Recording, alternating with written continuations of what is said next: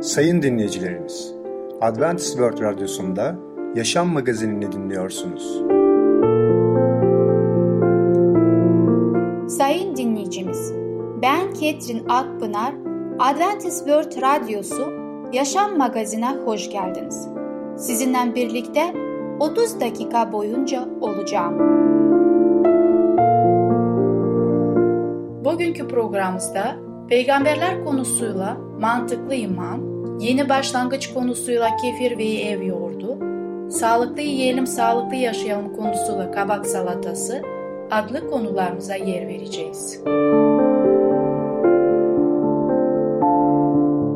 Sayın dinleyicilerimiz, Adventist World Radyosunu dinliyorsunuz. Sizi seven ve düşünen radyo kanalı. Bize ulaşmak isterseniz Umutun Sesi Radyosu et yaha.com Umutun Sesi Radyosu et yaha.com Şimdi programımızda Mantıklı İman adlı konumuzu dinleyeceksiniz. Yaratıcımız neden mantığa önem veriyor? Merhaba sevgili dinleyiciler. Ben Tamer. Peygamberler programına hoş geldiniz. Bugün sizlerle mantıklı iman hakkında konuşacağız. Şöyle bir soru karşımıza çıkıyor. Mesih inancının mantıklı olduğunu nasıl söyleyebilirsiniz? Pek çok insan Allah yerine kendi şüpheciklerine taparlar. Örneğin Havari Thomas da bir zamanlar böyleydi. Üç yıl boyunca İsa'yı izlediği halde İsa'nın elindeki çivi yaralarına parmaklarıyla dokununcaya kadar İsa'nın ölümden dirildiğine inanamadı. Ama Thomas dürüst bir şüpheciydi ve apaçık bir kanıtla karşılaşınca İsa'ya iman etti. Allah şüpheciliğe değil sorgulamamızdaki sahtekarlığa karşıdır. Bakın bu çok önemlidir. Yüce Allah şüpheciliğe karşı değildir. Ama sorgulamamızdaki sahtekarlığa bulaşırsak ve karışırsak o zaman biliyoruz ki karşımızda yüce yaratıcımızı bulacağız. Mesih hakkındaki şüphelerimiz yeterince yanıtlandığında onu izleme zorunluluğumuz vardır. Yoksa dürüstlüğümüzü koruyamayız. Bu bölümdeki sorular ve yanıtlarda Mesih'ten ne denli emin olabileceğimizi göstermeye çalışacağım. Sevgili dinleyiciler, İsa Mesih'e inanmak akıl dışı değil mi? Bazı insanlar İsa Mesih'e iman ederse zihinsel veya mantık bakımından intihar etmiş olacaklarını düşünürler. İsa Mesih'in beyinlerini değil günahlarını yok etmek için öldüğünün farkında değiller. Mesih inananları beyinlerini vestiyerde bırakıp cennete gitmek üzere bir dünyadan ayrılırken onu tekrar alan kişiler değildir. Evet sevgili dinleyiciler, Yüce Allah kutsal kitabaya bizi çağırdığı zaman muhakkak ve muhakkak beyinlerimizi kullanmaya, soru sormaya, araştırmaya davet etmektedir. İş, iman ve mantık konularına gelince iki aşırı uca savrulabilirsiniz. Bunlardan ilki imanın mantığa ihtiyacı olmadığıdır. Allah'a körü körüne güvenip sonra da karanlıkta tramplenden atlarız. Ama gerçek Mesih inancının temelinin tarihte ve mantıkta oluşudur. İsa'nın tarihte yaşamış gerçek bir insan olduğuna dair somut kanıtlar vardır. İncil'deki yazılar, Josephus'un yazıları ve diğer birinci yüzyılın yazıları bunu belgeler. İkinci aşırı uçta eğer bir fikir veya olay tamamıyla kavranılmazsa ve o zaman benim inanç sistemimde yeri yok diyenlerin görüşüdür. Bu düşünceye sonuna dek izlersiniz. Kutsal kitaptaki mucize ve iliştirme olaylarından birçoğunu bir yana bırakmanız gerekir. Çünkü mantıksal olarak insanlar ölümden dirilmezler. Birisinin dokunuşuyla cüzzam hastalığı şıp diye iyileşmez ve yaklaşık 40 yıldır kötürüm olan birinin bacakları birisi ayağa kalkmasını söylediği diye sapsağlam olmaz. İnsanlar iman edemeyecek kadar mantıklı olduklarını bir şey görünceye kadar ona inanmayacaklarını söylediklerinde hatırlamaları gereken denge budur. Bana keşke sende iman bende olsaydı diyen bile olmuştur. Bazen insanlar bunu iştenlikle söylerler ama çoğu kez aslında şöyle ben senin Allah hakkında inandığın açıkça belli olan bütün bu batıl inanç ve zırvaları yutacak kadar ve aptal ve entelektüel bakımdan bu kadar savdil biri olamam demek isterler. Bir bakıma konu anlamsız. Hepimiz göremediğimiz şeylere inanırız. Hepimiz çok açık bir şekilde belli olmayan şeylere güveniriz. Takım ruhuna, vatanseverliğe, sevgiye ve iyiliğe inanırız.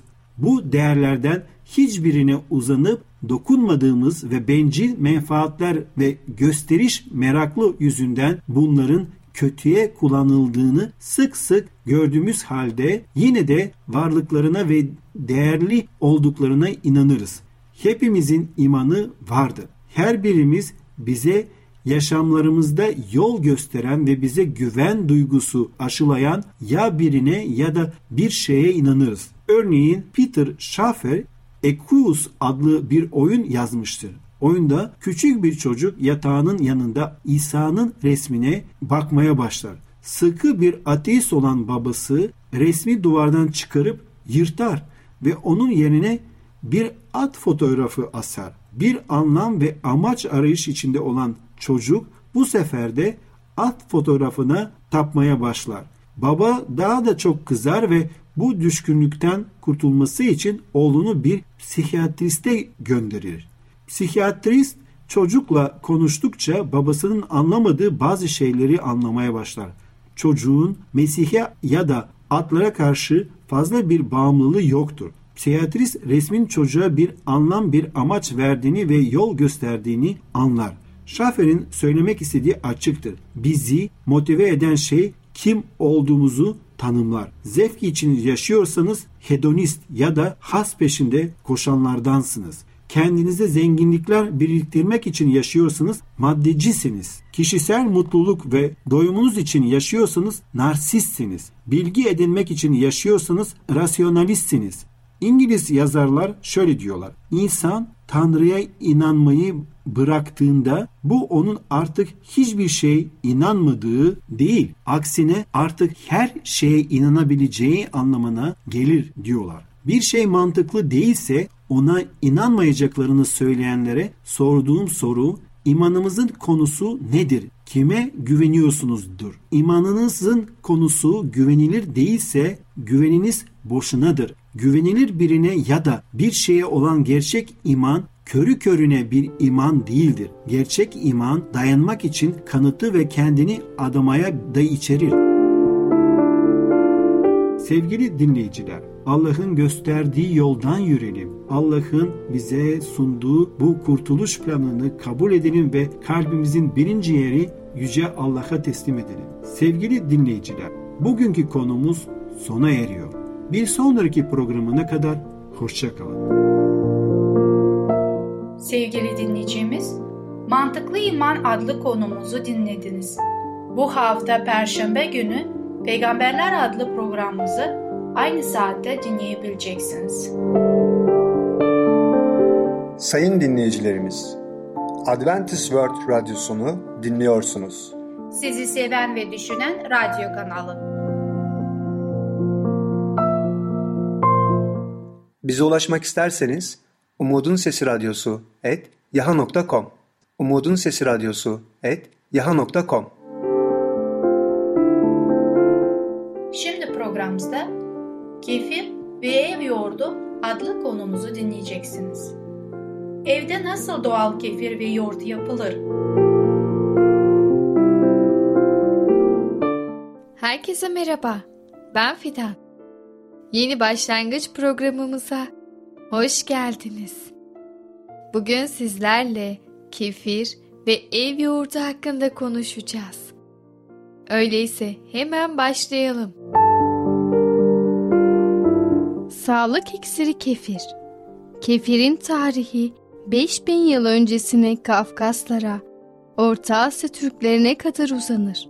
göçebe Türklerin at, keçi ve koyun sütlerini mayalayarak elde ettikleri ve nesilden nesile aktarılan kefir taneleriyle devamlılığı sağlanan bu şifalı içecek, Avrupa kıtası salgın hastalıklarla kırılırken onlarla savaşlar ya da ticaret gibi vesilelerle etkileşime geçen Türk kavimlerinin söz konusu salgınlara karşı dirençli olmalarının nedeni olarak da gösterilir.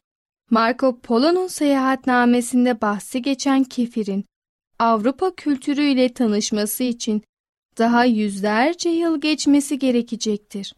Bu fermente kefirin zengin probiyotik içeriği kelimenin tam anlamıyla bir sağlık iksiridir.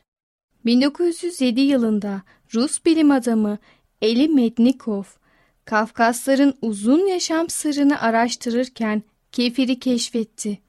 Kefir üzerinde basit mikroskobu ile yaptığı araştırmalarda Lactobacillus bakterisini tanımladı. Meknikov, probiyotiklerin sağlık üzerindeki etkilerini ilk kez kavrayan bilim adamı oldu. Bu keşfini aşağıdaki cümlelerle açıkladı. Bağırsaklardaki mikropların yiyeceklere bağlı olması, vücudumuzun florasını modifiye etmeyi ve zararlı mikropları yararlı olanlarla değiştirmeyi mümkün kılıyor. Meknikov'un 100 yıl önce tarif ettiği olguyu modern tıp hala kavrayamadı. Neyse ki son yıllarda şöhreti iyiden iyiye nam salan kefir mayasına ulaşmak artık hiç zor değil. Bunları kefir yapan bir dostumuzdan ya da doğal ürünler satan güvenilir bir yerden satın alabilirsiniz. Şeffaf karnabaharı andıran süt rengindeki kefir mayasını elde ettikten sonra işiniz kolay. İşe bir litre sütü kaynatarak başlayın. Ancak UHT işleminden geçirilmiş ve tüm sağlık faydalarını kaybetmiş karton sütler yerine açık süt veya günlük süt kullanmanız gerektiğini hatırlatayım. Sütü kaynatın. Açık süt kullanıyorsanız en az 15 dakika ve ardından porselen ya da cam bir kaba koyun. Parmağınızı yakmayacak ısıya geldiğinde sütün içine bir çorba kaşığı kadar kefir mayası katın. Sütü iyice karıştırıp üstünü pamuklu bir bezle örtün ve karanlık bir yere daha iyisi fırının içine koyun. Fırının içine koyarsanız kapağı açık olarak koymalısınız. Ama sakın fırını çalıştırmaya kalkmayın. Burası sadece size kefir yapmak için ihtiyacınız olan ekosistemi sağlayacaktır. 24 saat bekledikten sonra kabın içindekileri bir tülbentten süzerek mayayı ayırın. İşte kefiriniz hazır. Kefiri buzdolabına kaldırdıktan sonra maya tanelerini içme suyuyla iyice yıkayın. Ve yine içme suyu içinde bir cam kavanoza koyup buzdolabında saklayın. Bu mayayı bir sonraki kefirinizi yapmak için kullanabilirsiniz. Önemli bir not. Sakın kefire ve kefir mayasına metal değdirmeyin. Probiyotik ev yoğurdu için ilk maya. Size vereceğim bu tarif, probiyotik ev yoğurdu yapmak için ihtiyacınız olan ilk maya tarifidir. İlk maya için sadece nohuta ve günlük süte ihtiyacınız var. 7 adet haşlanmamış çiğ nohut tanesini cam bir kavanoza koyun. Üstüne bir bardak parmağınızı dokundurduğunuzda yakmayacak ısıda günlük süt ekleyin. Sonra da bu cam kavanozu ağzı açık bir şekilde fırının içine koyun. Sakın fırını çalıştırmayın. Burası size mayalanma için ihtiyaç duyulan ortamı sağlayacaktır. 24 saat sonra 24 saat sonra kavanozu fırından çıkarın. İçindekileri tülbentten süzüp ayrı bir kaba koyun. Tülbendin içinde nohutlar ve kesilmiş süte benzeyen parçacıklar kalacak. nohutları atıp pıhtı parçalarını cam kavanoza alın. Bu sizin ilk mayanız. Şimdi kendi yoğurdunuzu yapmak için bu mayayı arıtmanız gerekiyor. Yine bir bardak sütü mayalanma ısısına getirin. Süzgeçten geçirip bir kaba koyduğunuz ilk mayanın üstüne bu sütü ekleyin. Tahta kaşıkla karıştırın. Bu defa fırının içinde 12 saat dursun. Bu işlemi kullandığınız süte göre 4 veya 8 defa tekrarladığınızda elinizde kıvamlı bir yoğurt olacak. Artık tüm yoğurtlarınızı bu mayayı kullanarak yapabilirsiniz. Evet sayın dinleyicilerimiz, bugün de yavaş yavaş programımızın sonuna gelmiş bulunuyoruz.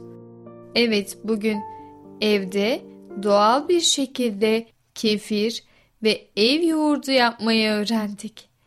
Umarım siz de tüm bunları evinizde uygulayarak doğal ve sağlıklı bir şekilde beslenebilirsiniz. Unutmayın, sağlık her şeyden önce gelir ve sağlığımızı korumak için doğal yollarla beslenmek en iyi yöntemlerden biridir. Siz de evinizde kefir ve yoğurdunuzla sağlıklı yaşamınıza devam edin. Bir sonraki programımızda tekrar görüşene kadar kendinize çok iyi bakın ve sağlıcakla kalın. Sevgili dinleyicimiz, Kefir ve Ev Yoğurdu adlı konumuzu dinlediniz. Bu hafta Perşembe günü Yeni Başlangıç adlı programımızı aynı saatte dinleyebileceksiniz. Sayın dinleyicilerimiz, Adventist World Radyosunu dinliyorsunuz. Sizi seven ve düşünen radyo kanalı. Bize ulaşmak isterseniz Umutun Sesi Radyosu et yaha.com Umutun Sesi Radyosu et yaha.com Sevgili dinleyicimiz, kabak salatası adlı konumuzu dinleyeceksiniz. Kabağın faydaları ve değerleri nedir? Merhaba sevgili dinleyicimiz. Sağlıklı Yiyelim Sağlıklı Yaşayalım adlı programa hoş geldiniz. Ben Ketrin. Bugün sizlerle birlikte yeni bir tarifin üzerinde çalışmak sizlerle birlikte çok mutluyum. Bugün paylaşmak istediğim yeni bir salata kabak salatası olacak. Daha önceki programımızda kabak ne kadar faydalı olduğunu hatırlıyorsak, hatırlamıyorsak tekrar bakacağız, hatırlayacağız. Çünkü gerçekten biz ne yiyorsak onunla da yaşamaktayız. Çok eski zamanlara baktığımız zaman insanlar nasıl yemek yiyormuşlar, ne tür yemekleri tüketiyormuş bunlara dikkatimizi verdiğim zaman şunu anlamaktayım ki insanlar gerçekten her şey doğal ve e, sağ haliyle tüketiyorlardı. Ve bundan dolayı da sağlıklıydılar ve uzun ömürlüydü. Günümüzde yemekler çoğunlukla paketlenmiş veya hazır olan veya işlem görmüş olan yemekler bizim bedenimiz için onları çözmekte zorlanıyor. Ayrıca kendisinde de kimyasal maddeler olduğu için bu gıdalarda yan etkileri vermektedir. Şunu söylemek istiyorum ki gerçekten biz yemeklerimizi kendimiz yaptığımız zaman kendi elimizle ve içine ne koyduğumuz onları baharatlarla harmanladığımız zaman bu bizim için ayrı bir keyiftir, ayrı bir sağlıktır, ayrı bir mutluluktur. Gerçekten bunu erkek ve bayan yaptığı zaman inanılmaz bir keyif yaşarsınız. Bunu size gerçekten söyleyebilirim. Ve şunu da eklemek istiyorum. Çocuklarımız varsa, ailemiz varsa biz bunları kendimiz yaparken çocuklarımız için canlı bir örnek olacak ve onlar bize bakarak kendi hayatlarına aynı şekilde yapacaklardır. Belki de şu anda şunu düşünebiliyorsunuz. Benim çocuğum çok iyi durumu kendine bir yardımcı tutabilir veya dışarıda yiyebilir. O kadar çok güzel restoranlar var. Şunu söyleyebilirim ki bir insan kendi yaptığı zaman yemeğini ailemize örnek oluyoruz. Ayrıca kendimiz için bir hareket, bir mutluluk ve aynı anda o Allah'ın verdiği güzelliğiyle biz temas ettiğimiz zaman şunu görmekteyiz. Allah ne kadar muhteşemdir ve bizler için, insanlar için ne kadar muhteşem şeyler yaratmıştır ve bu güzellikle biz faydalanıyoruz. Allah'a şükretmek için içimizden gelmektedir ve her şeye daha değerli gözüyle bakmış oluyoruz. Güzel bir et yemeği hazırladınız ya da pişirdiğiniz sebze yemeğin yanına en az onun kadar lezzetli bir yanıcı arıyorsunuz. Bu durum için yakından tanıdığımız bir isim var. Şüphesiz kabak salatasının ta kendisinden bahsediyorum. Bir kere çabucak hazırlanıyor. Diğer yemekleriniz de ocakta pişirken o sadece 15 dakikanızı alıp sofranın baş köşesinde konulacak hale geliyor. Pek doyurucu, çok ferah ve kaban lezzetini yoğurtla harmanlıyor. Yeni lezzetli bir yanıcın tüm ona bilişenlere bir tarifi içinde vardır. Tek sorun sulanması ve kötü kıvamlı bir hale gelmesidir. Onun da çözümü vardır. Siz hiç merak etmeyin bu konuda. Evet, şimdi kendi elimizde kendi salatamızı yapacağız ve hangi malzemelere ihtiyacımız vardır hep birlikte listemize bir bakalım. 3 adet orta boy kabak, 2 diş sarımsak, 1 avuç semizotu, 1 yemek kaşığı zeytinyağı, 1 çay kaşığı tuz, 4'te 3 kase yoğurt, 2 yemek kaşığı süzme yoğurdu, 1 çay kaşığı kuru nane. Her zamanki gibi ben bazı noktalara çok dikkat ederim ve bu yemeğin de bir püf noktası vardı. Kabakların fazla suyunu sıkmak salatalığın sulanmasını için oldukça büyük önem taşıyor. Güzelce suyunu sıktığınız kabakları tam anlamıyla pişmeyen sadece yumuşamalarını sağlayın. Kabaklar soğuduktan sonra yoğurdu ilave edin ve mümkünse katı kıvamlı bir yoğurt kullanın. İçinde kullanacağınız süzme yoğurt kıvamı koyulaştıracaktır. Bütün malzemeleri sıraladıktan sonra ve dikkat edeceğimiz bazı unsurları bildikten sonra artık hazırlanışa geçebiliriz sizinle birlikte. İlk olarak kabağı güzelce yıkayıp kurulayın.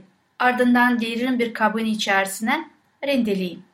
İkinci aşama rendelediğiniz kabakları bir tülbentin üzerine aktarın. Fazla suyunu güzelce sıkın. Dilerseniz parçalar halinde olarak bu işlemi ellerinizle de yapabilirsiniz. Bir tabanı içerisine zeytinyağını alın ve sarımsakları rendeleyerek ilave edin. Biraz soteledikten sonra kabakları ekleyin ve birkaç dakika bu şekilde karıştırarak yumuşamalarını sağlayın. Kabaklar yumuşadığından ocaktan alın ve oda sıcaklığında soğumaya bırakın. Soğuduktan sonra kabakları bir kabın içerisine alın, üzerine yıkanmış ve ayıklanmış semiz otlarını, yoğurt ve süzme yoğurdu ve tuzu ekleyerek karıştırın. Servis tabağına aktarın ve üzerine kuru naneyi serperek servis edebilirsiniz. Afiyet olsun. Sizin için bazı servis önerilerde de bulunmak istiyorum. Dilerseniz kabakları soyacak yardımıyla ince ince dilimleyerek tavada hafif yumuşatıp servis tabağının kenarlarını onları da süsleyebilirsiniz. Üzerine kuru nane dışında toz kırmızı biber ya da pul biber de serpebilirsiniz. Dediğim kadar çok kolay. Gerçekten bu salatı yapıp ve onun doğallığını kaybetmeden canlı hücreleri yemek bizim için çok faydalıdır. Daha önce dediğim gibi kabağın faydalarına da bakmak istiyorum yani hatırlamak istiyorum. Kabak A vitamini, B kompleks vitamini, C ve E vitaminleri, potasyum, manganez, kalsiyum, magnezyum, demir, çinko, fosfor, bakır, folat, karotenoidler ve antioksidanlar içermektedir. Kabak A vitamini ve yüksek beta karoten içermesi nedeniyle de oldukça faydalıdır. Kabağı çorbalarda, güveçte, makarna sosunda ve humus için kabak püresi olarak da kullanabilirsiniz. Ayrıca yulaf hizmisi, yoğurt ve meyve püresini de bir kase pişim kabak ekleyebilirsiniz. Sevgili dinleyicimiz kabak çok faydalıdır. Bundan dolayı menümüzde onu hiç eksik etmeyeceğiz. Bugünkü programım sona eriyor. Bir sonraki programa kadar hoşça kalın, sağlıcakla kalın. Sevgili dinleyicimiz, Kabak Salatası adlı konumuzu dinlediniz. Bu hafta Perşembe günü Sağlıklı Yiyelim, Sağlıklı Yaşayalım programımızı aynı saatte dinleyebileceksiniz.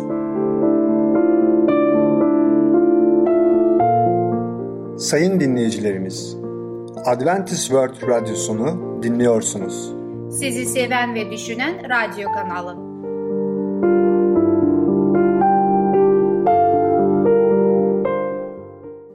Bize ulaşmak isterseniz Umutun Sesi Radyosu et yaha.com Umutun Sesi Radyosu et yaha.com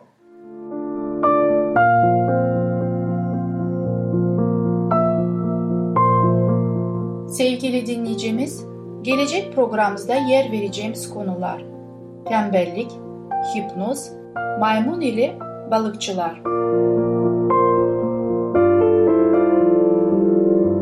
Bugünkü programımız sona erdi. Bizi dinlediğiniz için teşekkürler. Bir sonraki programa kadar görüşmek dileğiyle. Hoşçakalın.